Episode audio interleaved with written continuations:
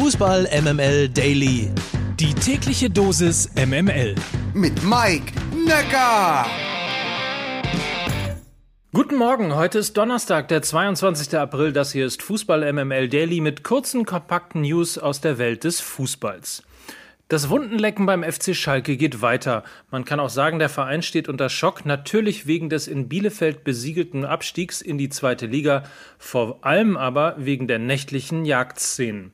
Sport 1 zitierte gestern einen Spieler, der anonym bleiben wollte. Wir wurden mit Eiern beworfen. Danach ist ein Böller hochgegangen und die Situation eskalierte völlig. Die Fans sind auf uns losgegangen. Wir sind ab dann nur noch gerannt. Das war Angst. Pure Angst. Ich bin nur noch gerannt. Einige von uns haben Tritte und Schläge abbekommen. Absoluter Wahnsinn. Es gab übrigens keine Festnahmen. Die Ermittlungen der Polizei dauern aber natürlich an. Übrigens wurde Suat Serda gestern mit folgenden Worten zitiert. Langfristig möchte ich möglichst dauerhaft in der Champions League spielen und Titel gewinnen. Ein Zitat, das vielleicht sehr erklärt, warum der FC Schalke mit einem Etat von mehr als 110 Millionen Euro eigentlich abgestiegen ist. Eine klare Absage des FC Bayern war nicht zuletzt ein entscheidender Stein, der das Ende der Super League ins Rollen brachte. Jetzt berichtet The Athletic, dass der Meister aus München weiter an einer Reform des Fußballs bastelt.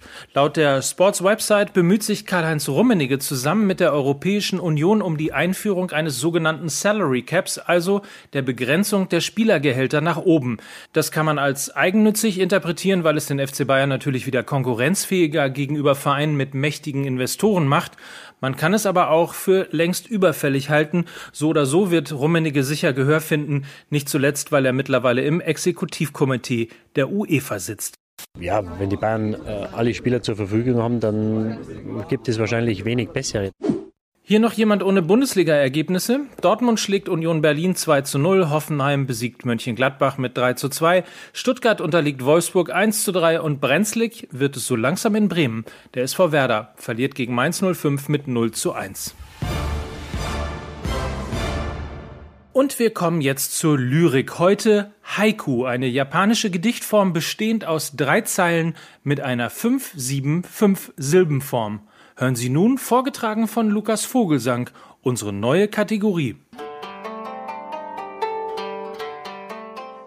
Haiku, herrlich. Lyrik zur Liga. Heute Hertha im Lockdown. Kommt Freddy Bobic zu spät? Das Abstiegsgespenst. Sie hörten Haiku herrlich. Lyrik zur Liga. Und weil wir schon mal bei der Lyrik sind, seit Dienstag im Buchhandel das neue Buch von Lukas Vogelsang Zeitlupen, denn der Fußball schreibt die besten Geschichten. Beckenbauer auf dem Rasen von Rom, der Torfall von Madrid, Effes Mittelfinger. Der Fußball ist eine Bildermaschine, er produziert seit jeher Legenden und Momentaufnahmen. Und auch wenn das lustige MML-Tassenbuch leider ausverkauft ist, das Buch gibt es natürlich weiter im Handel und für alle heute bei uns im Podcast-Kanal von Fußball MML ein kleines Geschenk von Lukas an euch. Er hat das Vorwort eingelesen und das könnt ihr ab sofort bei uns hören. Also gleich mal einen Podcast-Kanal weiterklicken. Das war's für heute. Morgen früh hören wir uns wieder. Mike Nöcker für Fußball MML.